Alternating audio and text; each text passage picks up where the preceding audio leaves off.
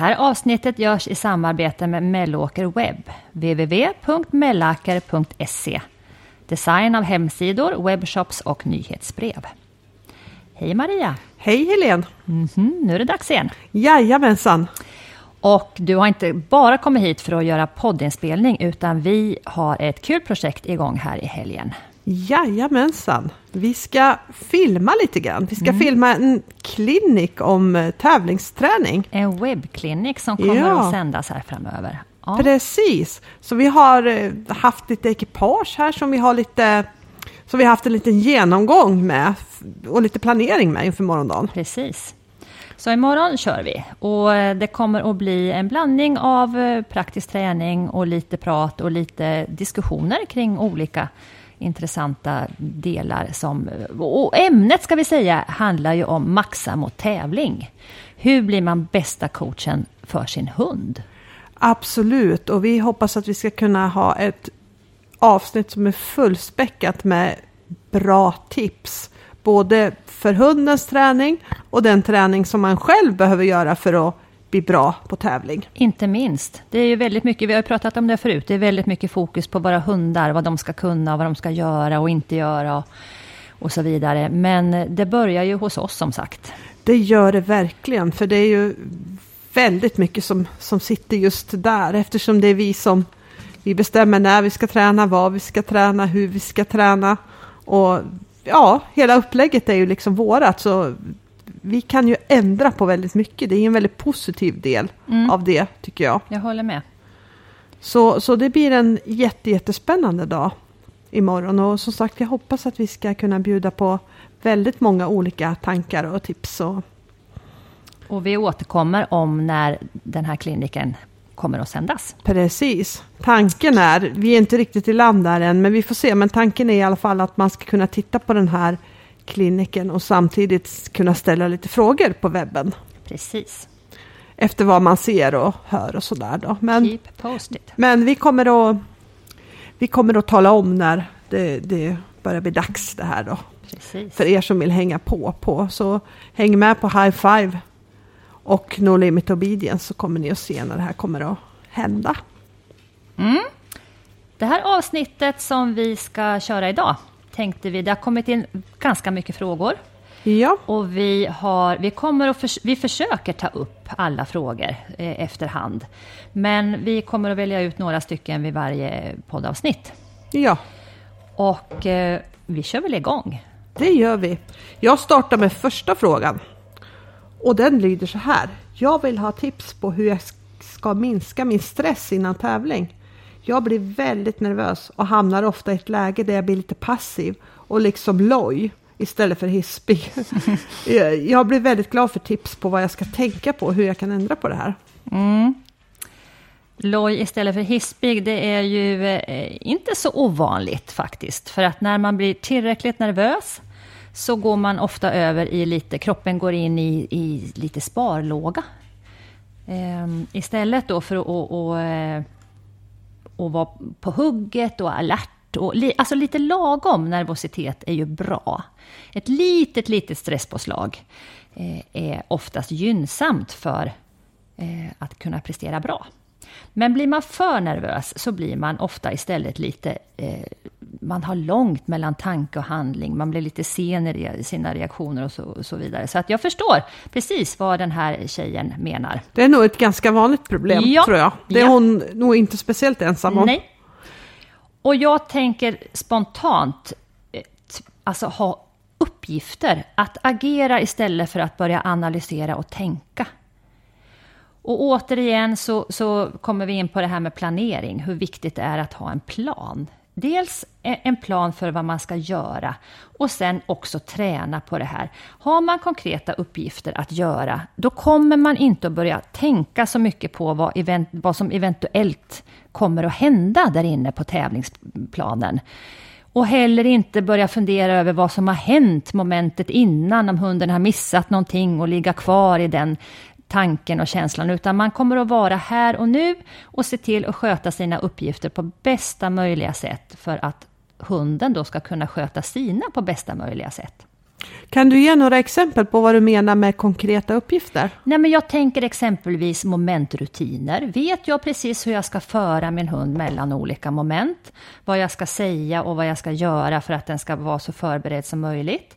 Då kommer det bli mycket lättare för, för mig att fokusera på exakt rätt sak vid rätt tillfälle. Och då, då klarar inte hjärnan av att börja tänka på en massa andra saker. Utan det här är liksom någonting som jag känner att man behöver träna jättemycket på på den, på den vanliga träningen. Just med, men vi pratar ju ofta om banor, vikten av att gå banor till exempel. Det här är väl utmärkt att träna på när man går sina, sina banor. Hur ska jag kunna förbereda hunden inför uppgiften som kommer? Och vet man precis hur man ska göra och vet hur, hur man ska liksom ratta in sin hund på bästa sätt, Då kommer, då kommer fokus ligga på det istället för en massa tankar som kan sväva iväg åt olika håll. Så, så en, en bra plan, mycket träning. Och sen tänker jag en annan viktig sak som vi förmodligen har pratat om innan, åtminstone borde vi ha gjort det när det gäller banor. Att gå banan innan.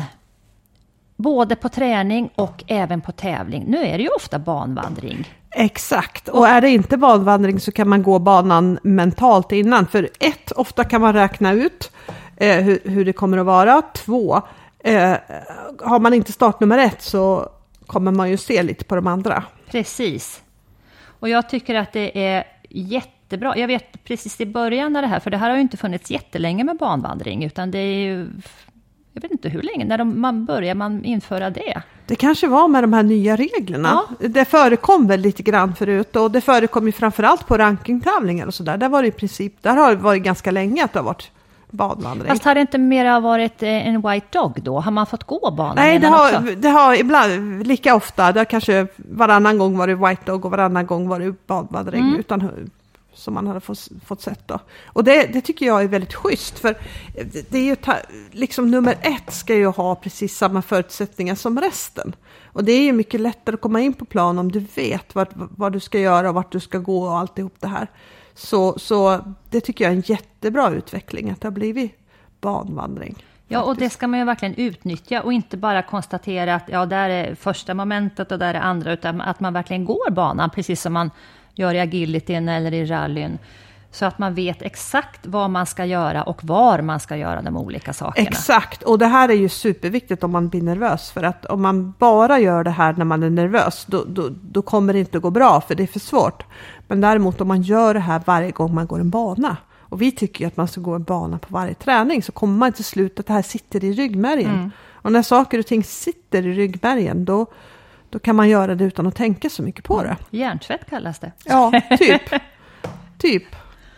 Ja, så uppgifter, konkreta uppgifter att göra. Träna mycket på det genom att gå banor av olika slag. Och på tävling, se till att gå banan innan. Och jag tänker också det här med rutiner innan tävling. Att man vet att man har sina rutiner. Det blir en trygghet. När man ska göra, när man ska börja värma, hur man ska värma och så vidare. Det, det är också sånt som, som man ska träna på i, när det inte är skarpt läge. I en träningssituation som man vet hur man ska göra. För på tävling, att träna på tävling, det är inte så smart. Nej, och det är ganska dyrt sätt att träna på kan jag tycka också. Precis. Om man nu har kört ett antal mil och, och betalt sin startavgift och allt sånt där. Mm. Då, då vill man ha fått de svaren innan. Mm. Sen blir det ju ofta så ändå att du får göra vissa finjusteringar i tävling. För det händer olika saker med hundens sinnesstämning när du väl kommer på en tävling. Så det, det kan hända att du får ändra lite. Men du, du, du, kan, du kan hitta de grova dragen i träning. Helt klart alltså. Definitivt. Mm. Ska vi hoppa över på nästa fråga? Absolut. Jag har en fråga angående uppvärmning. Jag har svårt att hitta något som passar min hund. Hur ska jag tänka? Jag vill hitta ett sätt att få henne aktiv och engagerad. Jag bollar över till dig, Maria. Eh, ja, och jag tycker den frågan kanske är lite klurig att svara på utan att ha liksom sett så mycket av hunden. Och, och, och sen beroende på vart det här ligger i uppvärmning. Jag ser uppvärmningen som två delar liksom. den stora delen, det kallar jag den när jag rastar hunden, när jag kanske tränar lite innan, när, ja, men liksom när jag gör det mesta av uppvärmningen. Sen så finns, så finns det en del två också.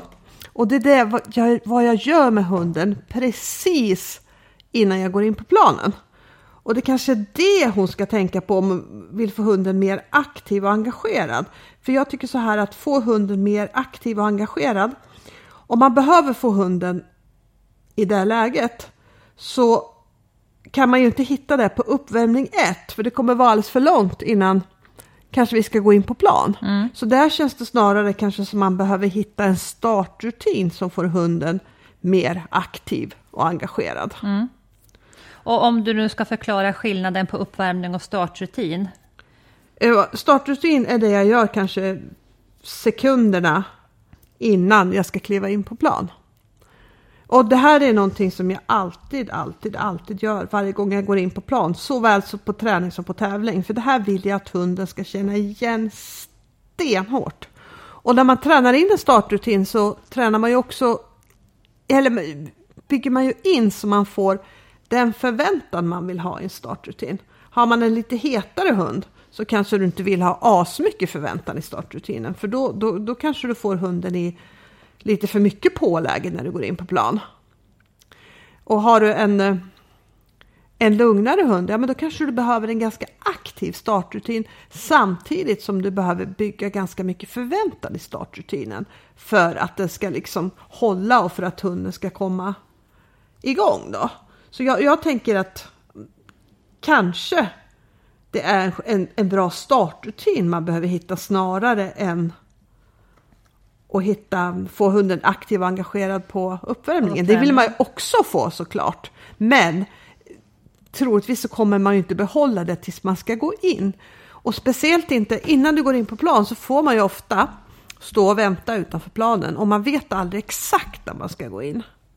Så, och man vet inte hur länge heller man kan få bli stående där. För även om du ska in efter nästa ekipage så kan det ta lite mer tid ibland, och ibland så går någon funktionär iväg att domaren ska gå på toaletten eller något sånt där, så det kan bli ännu längre tid. Och då vill jag också kunna ha en rutin där jag snabbt får hunden in på på rätt tanke. Mm. Faktiskt. Och jag tänker också lite beroende på vilket moment som ligger först. Nu är det ju oftast fria följet som ligger först på lydnadstävlingar, men det kan ju vara om omvänd startordning så att ett annat moment, ett springmoment eller ett skickmoment som, som ligger först. Och det kan ju också vara lite olika. Jag kanske inte vill riktigt ha, ha samma, vad ska man säga, fokus och, och aktivitetsnivå på min hund i fria följet som jag vill ha om jag ska skicka den på en apportering exempelvis. Och det är ju också sånt man får prova sig fram till. Eh, hur kan jag få min hund i, i en lagom förväntan och, och aktivitet? Så ja, att testa, att testa på, på ja, träning. Det handlar ju väldigt mycket om att man testar, att man gör det här mycket på träning. Ja. En bana i varje träningspass och mm. varje gång man gör en bana så ser man till att göra, eller varje gång man går in på planen. Eller så här kan man säga att jag vill ha min hund i fokus varje gång jag går in på planen. Så vill jag ta mig in och göra någonting utan att ha så mycket tanke eller utan att behöva hålla på några kriterier, då låter jag min hund bara hänga i leksak mm. när jag går in på plan. Mm. För även om den inte tränar på någonting på det, så fyller jag i alla fall inte på fel konto. Nej. Med att hunden gör någonting annat. Och det, det kan vara gott nog. Definitivt. Faktiskt. Mm. Så ja, återigen, testa, testa, mm. testa. Mm. Då tar vi nästa. Hur får man hunden att stanna snyggt på sjuttiofem meters inkallning i brukset? Mm-hmm. Jag sliter mitt hår över detta moment. Jag kan få till det ganska bra på tjugofem till trettio meter. Som det är i tävlingslydan. Men så fort vi kommer upp mot femtio meter eller längre så stannar hon inte. Jag har provat med boll bakom. Jag har provat att backa. Jag har provat att använda target. Alla de varianterna kan funka någon gång. Men sen är vi tillbaka till ruta ett igen. Hur ska jag göra? Ja, svår fråga att svara på när man inte ser. Jag säger lite som du sa på den förra frågan. Det är lite, man skulle behöva se lite grann vad som, vad som eh, händer. Men kanske det är så, om, om man kan få till ett bra ställande på tjugofem till trettio meter, så kanske man inte ska hoppa på sjuttiofem meter direkt, tänker jag. Utan att man har en liten övergång däremellan. Man kanske, kan jag få, få till ett bra ställande på trettiofem till fyrtio meter? Och bygga det på, på det sättet. Eh, sen kan det ju alltid vara bra, tycker jag, på inkallning med ställande. Att, att ha några olika varianter och växla mellan. Eh, nu står det här att hon har provat med boll bakom, backa henne och använt target. Eh, och då tänker jag att vilket av dem har funkat, det är kanske någon av de här grejerna som har funkat bättre än, än någon annan. Och då skulle man väl kunna använda sig lite mer av det till exempel. Men jag tror mycket handlar om, om man har ett bra, ett bra ställande på tjugofem till trettio meter, så skulle jag tänka, hur har jag fått till det? Och sen skulle jag kanske bygga vidare på att länga avståndet. Ja. Eller hur tänker du? Eh, ja, och jag tänker så här att det är ganska viktigt, tycker jag, att man... Vi skrev ju i bästa starten lite om det här skillnaden på att göra och, och träna. Och kanske varje gång man tränar så har man en väldigt tydlig plan för vad man ska göra. Och, och, och jag tror så här att man ska ta det här väldigt stegvis och väldigt planerat och inte testa det så himla mycket. Utan jag tänker så att varje gång jag säger stå till min hund så vill jag vara rimligt säker på att hunden verkligen, verkligen kommer att stanna. Och vad är rimligt säker? Vilken procentsats? nittio. nittio? Mm. nittio. Mm. Så under nittio procent så testar du inte? Nej. Nej. Därför att det är för stor chans att det blir fel. Mm. Och, och jag är ju lite, du vet att jag är lite halvgalen i det här och fylla på rätt konto så mm. mycket det bara går. Mm. Och, och då, då får man ju liksom verkligen tänka till och verkligen sätta upp det stegvis.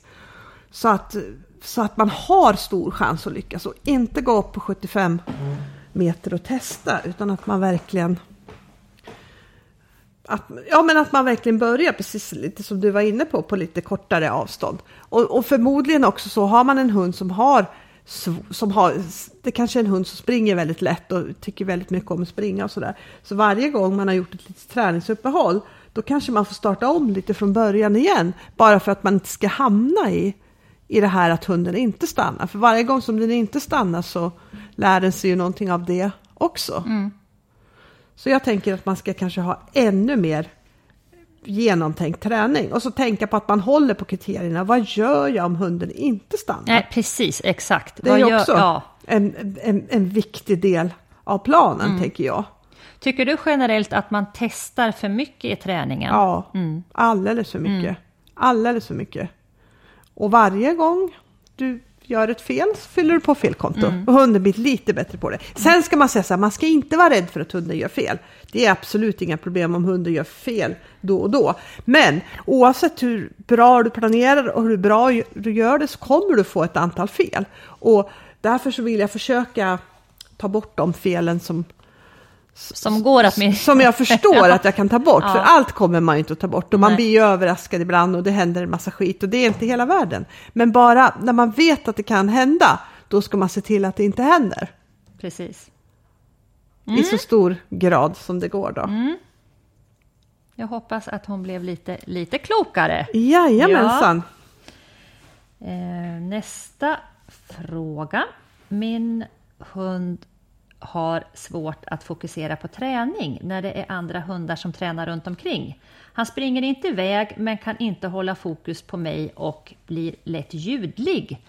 Tacksam för tips. Okej, jag skulle tänka så här att det här behöver jag också träna ganska så mycket stegvis. Nummer ett, så skulle jag börja träna med att hunden kan leka på ett bra sätt med andra hundar runt omkring. Och på ett bra sätt så menar jag att hunden, om du leker med leksak, att den biter sig fast i leksaken och håller ett fast grepp. Därför det är på så sätt du ser om hunden leker ordentligt eller inte. En hund som har fokus någon annanstans när den leker, den, håll, den, den, den tuggar på föremålet och håller det inte riktigt bra. Så det här är liksom det första du behöver säga, att hunden verkligen, verkligen biter fast i grejen. Så det här tränar jag ganska mycket på. Och det här använder jag ganska mycket när jag gör engagemangstrappan Och när jag låter hunden checka in. Så jag, när jag gör engagemangstrappan, så innan jag checkar in så vill jag se till att hunden leker och, och håller leksaken på ett ordentligt sätt. Och jag ser det jättetydligt på båda mina hundar att har de, biter de sig inte fast ordentligt i leksaken, då är inte hjärnan med till hundra procent i leken. Och då vill jag heller inte träna på någonting annat, utan då tränar jag på att hunden ska kunna bita sig fast, vara med hundra procent i leken. För det är det allra första steget som man behöver göra. Näst... Men, men om vi säger så här då, hundar som, som leker lite dåligt eh, i andra situationer också.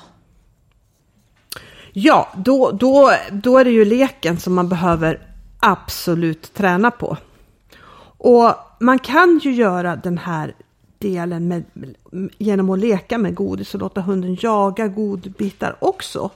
Men det är svårare tycker jag att känna och se om hunden riktigt är inne i leken då. Det är lättare att göra med leksak. Mm. Men funkar det inte på något annat sätt, ja, men då får man se till att hunden är hundra procent med på att jaga godbitar. Och som sagt, är den inte det, då är det det som...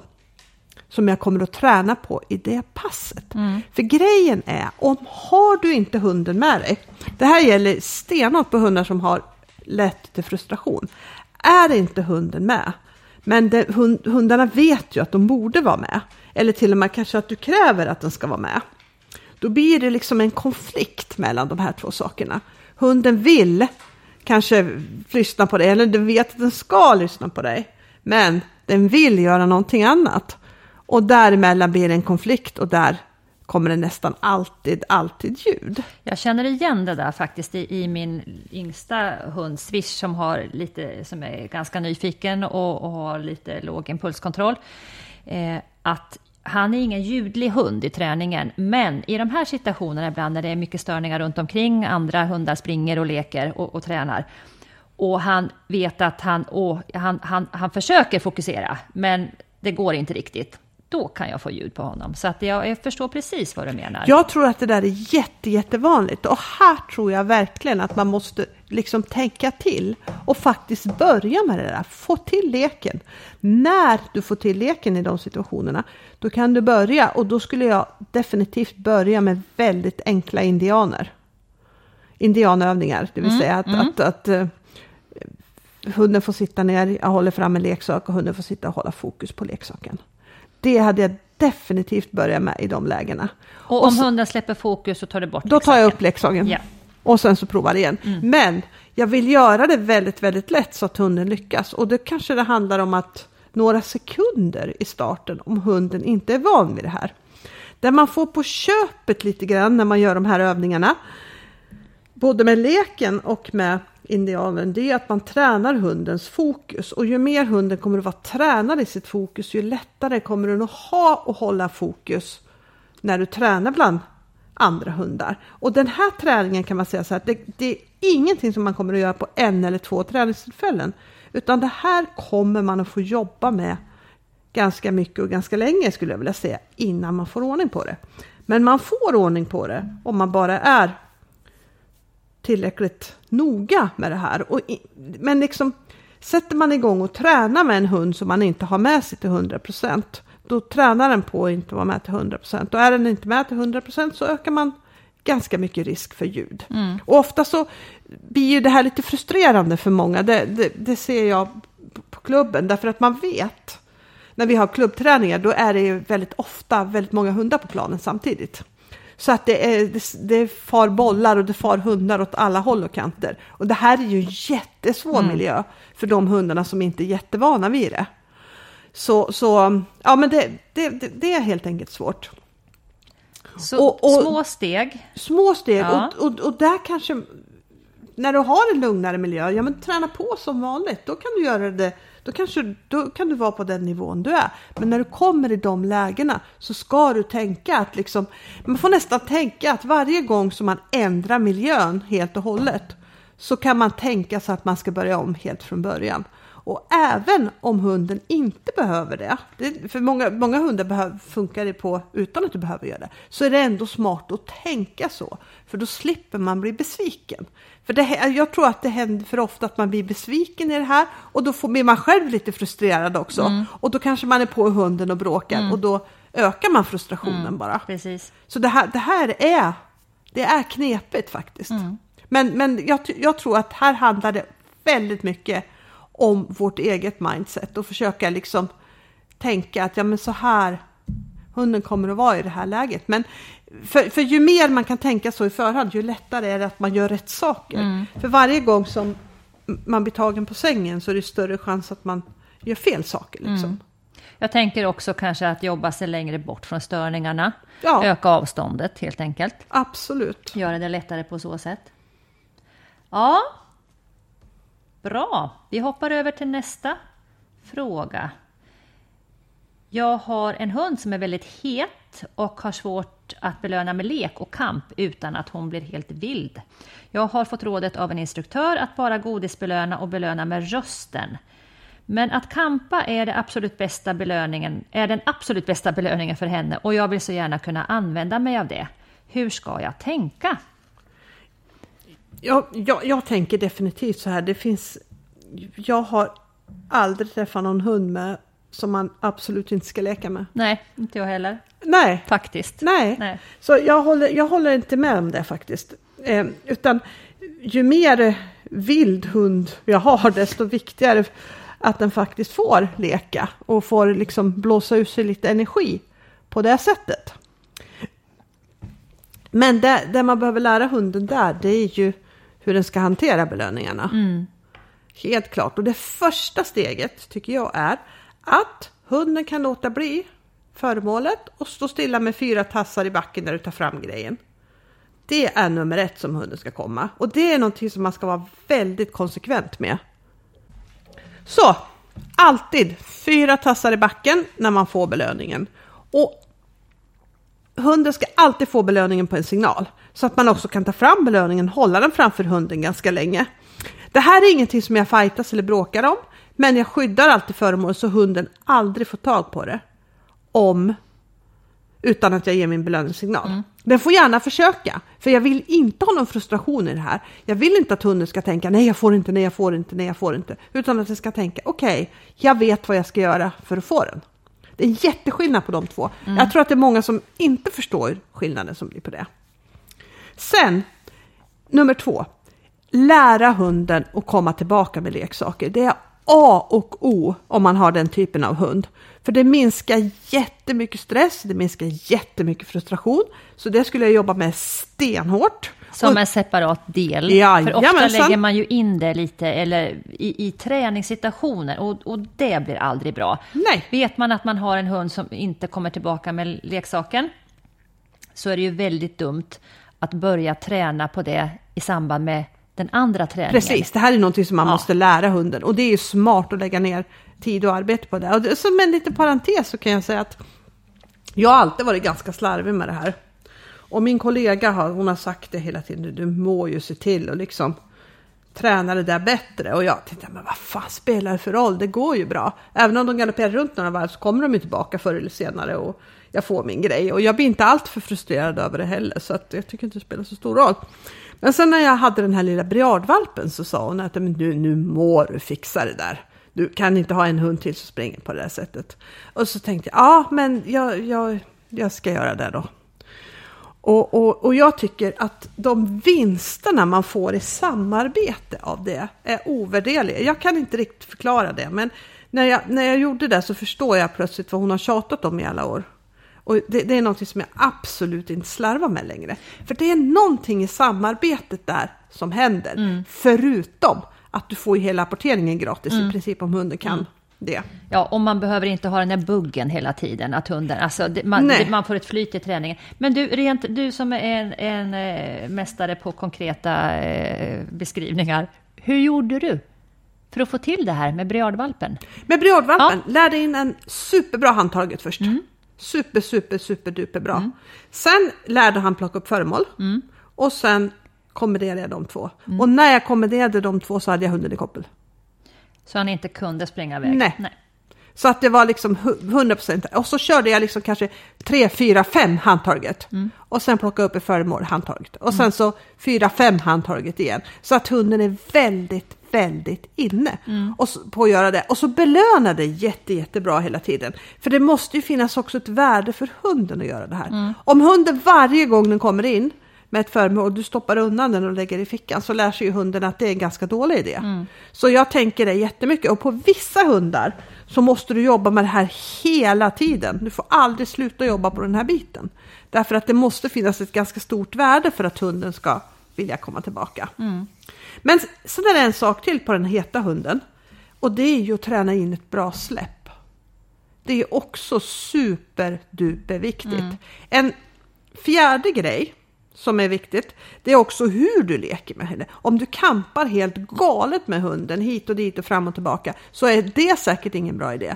Men om du kampar genom att dra i en riktning, släppa efter, kampa, dra i en riktning, släppa efter, så får du ju en helt annan typ av lek. Mm. Om du blandar det här med dra, släppa efter, hunden släpper, hunden får snabb belöning för att släppa, du kampar, du får en bra belöning för att släppa, du smyger in kanske lite en indian, så att samtidigt som du leker så tränar du hundens fokus jättemycket. Då får du ju en helt annan typ, typ av lek än om du bara hysteriskt leker. Mm, och hunden tuggar och, och far omkring och, och ja. Ja, exakt. Och, och på en del hundar så kanske man kan eh, kanske inte heller, det räcker att de bara får grejen och får hålla grejen. Det, har man en hund som liksom lite välhet med att kampa, ja men då kan jag låta dem bara, ja men du får dra åt i grejen så får du ha grejen, mm. så är det bra så. Mm. Men du måste stanna här hos mig. Mm. Och det kommer jag också träna på att styra upp. Mm. Så leken handlar väldigt, väldigt mycket om vad man gör i leken. Och vad man gör i leken, det handlar väldigt mycket om hur träningen blir sen. Och m- min kollega och jag, vi brukar lite skämta om det här ibland. Och, och säga liksom, lek med din hund fem minuter så ska vi säga vilka problem du har i träningen. Mm. Och det här stämmer allt för ofta. Spännande. Ja, jättespännande. Mm. Så den som tror att lek bara är lek, den... Den misstar sig. Den misstar sig otroligt. Och det är väldigt mycket bra saker du bygger upp när du leker med hunden. Så det här stadiet är inte viktigt att ta sig ifrån. Men, men svaret är... att man kan belöna med lek, men man måste göra det från en annan mm. vinkel om man har hundar som är riktigt heta. Har man hundar som inte är så sugna på belöningarna, då ska man ju absolut inte göra det här som jag har sagt. För allt det här minskar ju intresset för belöningen. Ja, om man styr upp hunden i ja, leken på exakt. Ett sätt som, som den, den typen av hund kanske inte behöver ha. Nej, så styr upp det gör jag aldrig om jag inte har hundra procent intresse för leken. Och vad är hundra procent intresse för leken? Jo, det är att hunden under inga omständigheter låter bli att leka när jag leker med den. Då har jag hundra procent fokus på mm. leken. Så kan man säga. Men jätte, jätteintressant fråga. Och ja. Jag tror att det är ganska många som har det problemet. Liksom. Ja, och som också säger, jag kan inte leka med, med min hund för att den, då, då blir den alldeles galen och jag kan inte träna mer. Mm. Eh, så att, och jag, jag minns faktiskt när jag fick eh, Tarzan i början, så eh, han var ju väldigt het på sina belöningar och, och jag, ville, jag ville jättegärna kunna använda mig av kampleken, men jag hade svårt att få till det för att ja, jag känner igen mig lite i den här frågan. Jag hade ja, svårt liksom, ja. att, att kunna styra upp honom efteråt. Och sen så var jag på kurs hos eh, Frida Ja, ja, Sund- ja, hon Sundberg. Är ju jätteduktig ja. på och då vet såna jag att, grejer. Ja, då gav hon mig det rådet. För han, liksom, han slet och han drog och han tuggade, han for omkring. Och då sa hon det, men lär honom att bara hålla. Lite som du var inne på förut. Lär honom att hålla i leksaken och bara dra och bara stilla där. Ja. Så får du ett fokus ja. och en, en, en stadga i, i eh, leken. Och det gjorde enormt stor skillnad faktiskt. Ja, det gör verkligen ja. det. Det gör verkligen det. Så det tog ett litet tag. Men när jag väl fick till det så, så kunde, jag, kunde jag använda kampbelöningarna på ett helt annat sätt ja. än vad jag kunde innan. Så det, den, det har jag med mig i träningen nu faktiskt. Det, det var väldigt värdefullt. Ja, ja jag, jag kan inte mer än hålla med jättemycket. Och det här är ju liksom en, en, en, en viktig fråga. Och framförallt hundar som är heta. Så de behöver ofta blåsa ur sig en hel del. Mm, och då precis. Är ju leken jätte, jättebra att använda till det. Ja, för jag tror inte att man kan bara paketera den typen av hund. Nej. För Nej, då, det är lite då, gasa, bromsa hela ja, tiden. Ja, men precis. Mm. Annars då, så... Det kommer ut på andra håll. håll annars. Ja, ja, jag har en känsla av det också faktiskt. Helt klart. Men det här är ju en fråga som man får väldigt, väldigt, väldigt ofta mm. faktiskt. Och, och det, ja, jag känner mig... Man skulle verkligen vilja hjälpa fler med mm. just det. Kanske skulle ha en kurs i bara detta. Ja, faktiskt. Vi ska hoppa över på en ny fråga och det är hur ofta och hur mycket fystränar ni era hundar och vad gör ni? Vad säger du?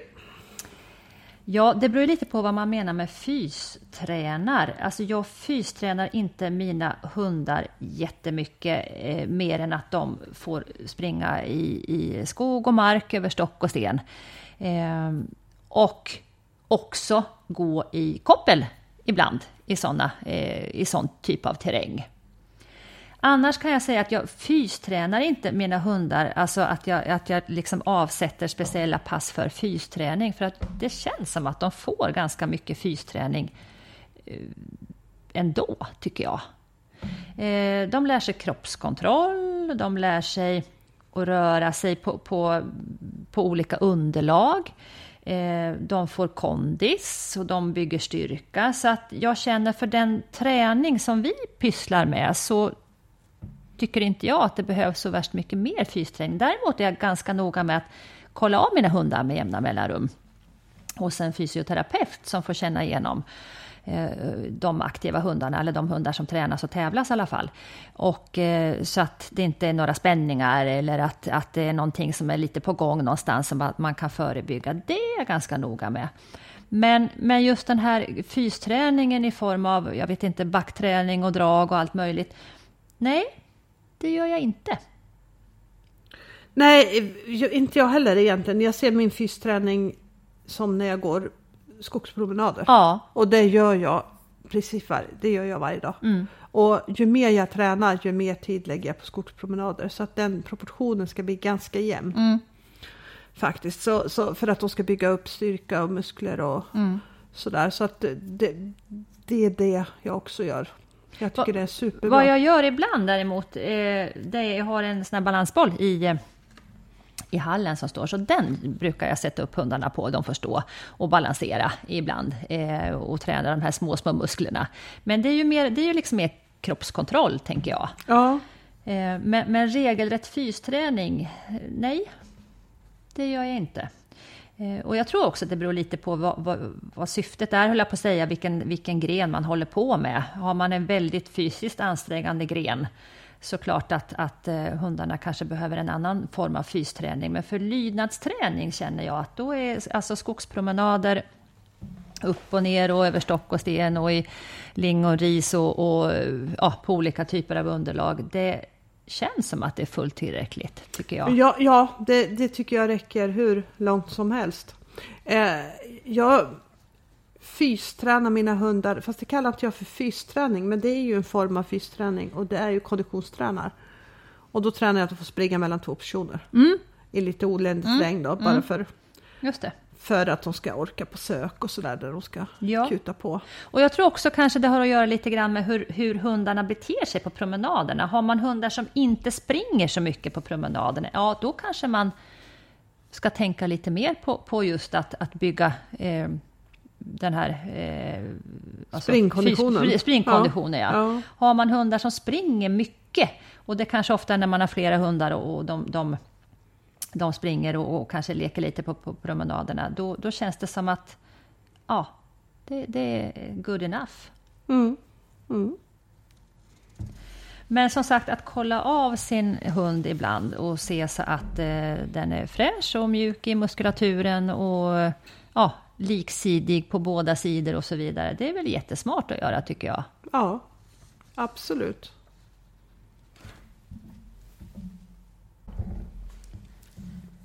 Vi avsluta med en ganska lång fråga här som handlar om fokus i fria följet. Och den lyder så här. Min hund har lätt för att slänga en snabb blick lite hit och dit för att sedan snabbt komma tillbaka till fint fokus igen. Vi övar detta massor genom nya miljöer, störningar, uthållighet med banor med mera. Men jag ser inget riktigt mönster. Ett blicksläpp kan komma vid en enkel störning, för nästa session klara av enorma störningar utan släpp. Och då frågar hon, ska jag börja fela ut blicksläpp? Jag är rädd för det eftersom vi har fått öva så mycket på engagemanget, och jag är också rädd att hamna i tjatträsket. Hittills har jag ignorerat blicksläpp och istället fokuserat på engagemang i sin helhet och sett till att belöna riktigt bra vid rätt tillfällen. Jag har tänkt att hon kommer förstå vad som ger utdelning och hon kommer att lära sig att omgivningen inte är intressant på sikt. Men nu börjar jag fundera kring det här med tydlighet. Hur skulle ni tänka? Fela, fela och vara tydlig med kriterier, eller fortsätta curla som mina träningskamrater tycker? Okej, spännande. Det här var ju en ja. intressant fråga. Och för det första så vill jag liksom komma bort från frågan här vad som är rätt och fel att göra. Mm. Utan jag skulle vilja tänka, hon beskriver här hur hon har gjort. Jag skulle vilja fro- det jag skulle vilja fråga henne om hon hade beskrivit det här för mig, det är, du, du har haft en strategi, har det blivit bättre? Mm, har det blivit bättre mm. med din strategi? Mm. Då skulle jag säga, absolut, fortsätt. För då är du kanske inne på rätt tanke och rätt spår. Fortsätt göra som, som du har gjort. Mm. För det är ju det som är liksom, det tycker jag alla ska fråga sig. Och det här är en mycket viktigare fråga än, än, än, än att tänka på vad som är rätt eller fel. Ja, för det är så olika. Det som är rätt för en är inte Exakt. rätt för en annan. Utan fungerar det eller fungerar det inte? Mm. Och fungerar det inte, då måste man ju kanske se se efter andra vägar. Mm. Och, och, och, men, men när du säger att har det blivit bättre, så tänker du att ser du en progression? Mm, inte har så att har det, har det hjälpt helt och, ja, nej, exakt. Precis, har det blivit mindre, mm. då kanske du är på rätt spår mm. med den strategin som du har. Men om det har blivit sämre eller om det inte har blivit någon skillnad, då skulle jag kanske tänka att då ska jag ändra strategi. För, för så här, även om många saker som du ska träna tar väldigt lång tid innan du får resultat, så, så, så, så, så ser, kan man nästan ändå se små, små steg att det här är rätt strategi. Och då kan du tryggt fortsätta. Men om du ser att, att det inte är någon resultat överhuvudtaget. Jag, jag, jag, jag tror att jag har gett det här exemplet förut, men jag, jag gör det en gång till i alla fall.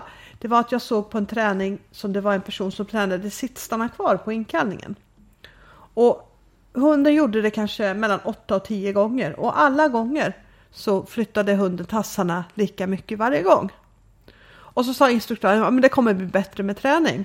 Och då tänker jag, så vad kommer att bli bättre med träning när hunden har ju inte gjort det minsta bättre någon Nej. gång. Och där behöver man liksom ha sett någonting för att man överhuvudtaget ska fortsätta med den strategin, tänker tänk, tänk, tänk jag. Mm.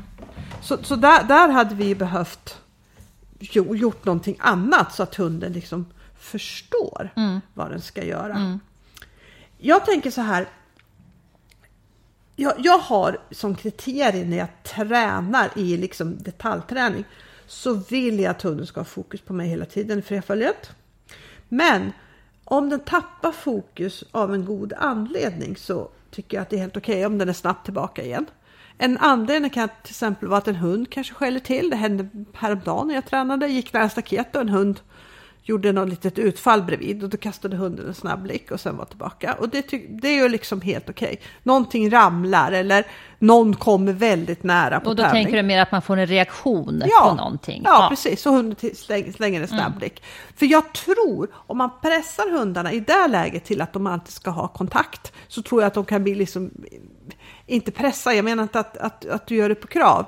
Men att du lär hunden att den alltid måste hålla... Vad, vad som än händer, så tror jag att det i sig på en del hundar kan skapa lite osäkerhet och lite otrygghet.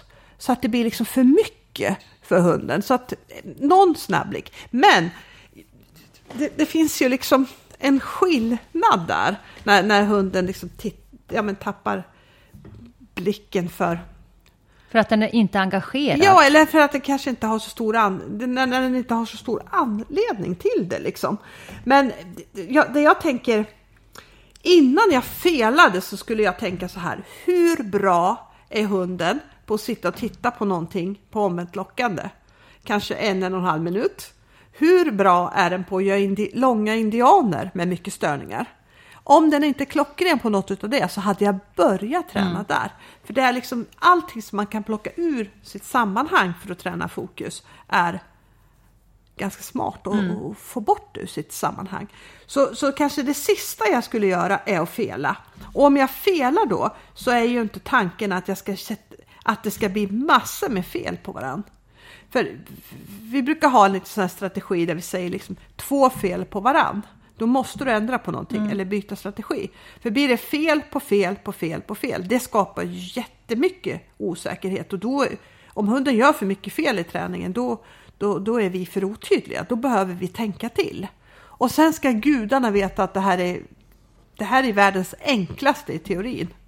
Men det är nog helt annat när man står där med mm. hunden. Och därför tror jag många gånger när man börjar tänka på sånt här i träningen, då kan det vara smart att bara droppa och tänka okej. Okay, nu stoppar jag det här och så tänker jag till nästa gång. Mm. För man behöver inte gå därifrån och känna att man ska lyckas i varje träningspass. Det är inte jätteviktigt. För hunden så då spelar ingen roll om den lyckas eller inte. Liksom. Det är värre att, att bli frustrerad och otålig och kanske mm. sur på hunden. Det är mm. bättre att kanske avbryta i tid och tänka igenom vad man ska göra.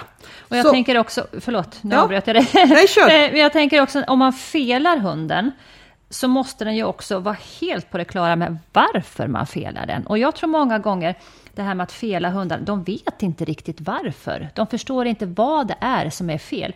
Och, och kanske speciellt inte om man har släppt igenom en grej väldigt många gånger innan. Och ja, sen för... helt plötsligt kommer på att men, så här kan jag ju inte ha det. Nu måste jag ju liksom börja tala om för hunden att det här är fel.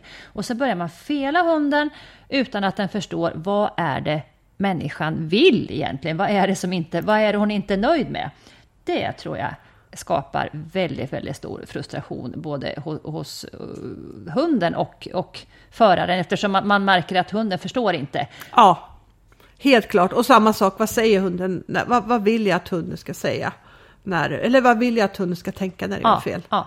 Och jag vill, jag är jättenoga med att de ska tänka för i helskotta, vad vill du att ja. ska göra? Ja. Att de aldrig ska bli ledsna eller missmodiga. Om jag talar om och att man det. också kan försöka, kan, om man felar, tala om vad hunden ska göra istället. Exakt, tänker jag. Och är ganska noga ja. med, med, med, med det. Ja. Och det är precis som du säger, om, om, om man har haft en sak och släppt igenom det många gånger, så när vi höjer kriterierna då, då, då ändrar vi ju lite på spelreglerna. Mm. Och varje gång som vi ändrar på spelreglerna så måste man vara ännu mer tydlig med mm. vad man vill. För att hunden verkligen ska förstå. Så det finns ju ganska många saker i, i det här, tänker jag. Så hon har ju lite ja, att fundera på om ja, allt det här, tänker hon jag. Hon har ju tänkt till lite grann. Och, och jag tänker också att ska man börja fela hunden i fria följet, då måste den vara ganska van vid det andra sammanhang. Jag skulle inte börja med att nej, fela inte i fritt följ. Nej. För det bygger så väldigt mycket på, på relation och samarbete och, och trygghet. Absolut. Tänker jag. Så att då, då, jag måste verkligen, hunden måste vara van vid mina felsignaler och framförallt förstå vad det är jag inte är nöjd med. Mm. Så tänker jag. Definitivt. Så rätt och fel kanske inte riktigt finns. Utan, nej, jag nej. skulle vilja ha bort det här. Och framförallt också, det här är ju en sak som gäller för många som tränar inom speciella metoder. Där man är liksom så inriktad på hur man ska göra. Mm. Mycket mer inriktad på hur man ska göra än vad, vad det ger för resultat. Det, det blir ju många Helt gånger enig. jättedålig träning mm, liksom. Mm. Så, så det, jag önskar att folk skulle vara mycket mer krassa i det här fallet. Vad funkar, vad funkar inte? Mm. Fast inte på ett försök. Men man ska se små, små, små tendenser mm. till att det blir bättre faktiskt. Ja, det var dagens frågor. Vi har några till på lager som vi kommer att ta framöver. Tar vi något annat tillfälle? Ja, precis. Ja. Men det här var, var vad vi hade i, idag. Jag hoppas att det har givit lite inspiration och tankar. Inte bara för de som har ställt frågorna utan även för andra som kanske har liknande problem. Absolut. Eller frågeställningar. Och eh, nästa podd som kommer att komma så kommer så har jag pratat med två stycken eh, rookies kan man säga, som har kommit väldigt långt med före sina hundar. Rookies. Ja, före detta rookies kan man säga, men som egentligen med sina första hundar har kommit väldigt, väldigt långt i träningen och kommit ända upp på landslagsnivå. Och de delar med sig av sin resa, så det, det, det har blivit en jättespännande och intressant podd. Så det, det är någonting att se fram emot. Hur, hur, hur, har, man, hur har de tänkt? Och hur har de gjort för att pass, pass snabbt tagit sig så långt i hundträningen? Det ska bli väldigt spännande att lyssna på. Ja. Vi tackar för oss, och det här avsnittet görs i samarbete med Mellåker Webb, w w w punkt mellaker punkt se. Design av hemsidor, webbshops och nyhetsbrev. Tack och hej! Tack och hej!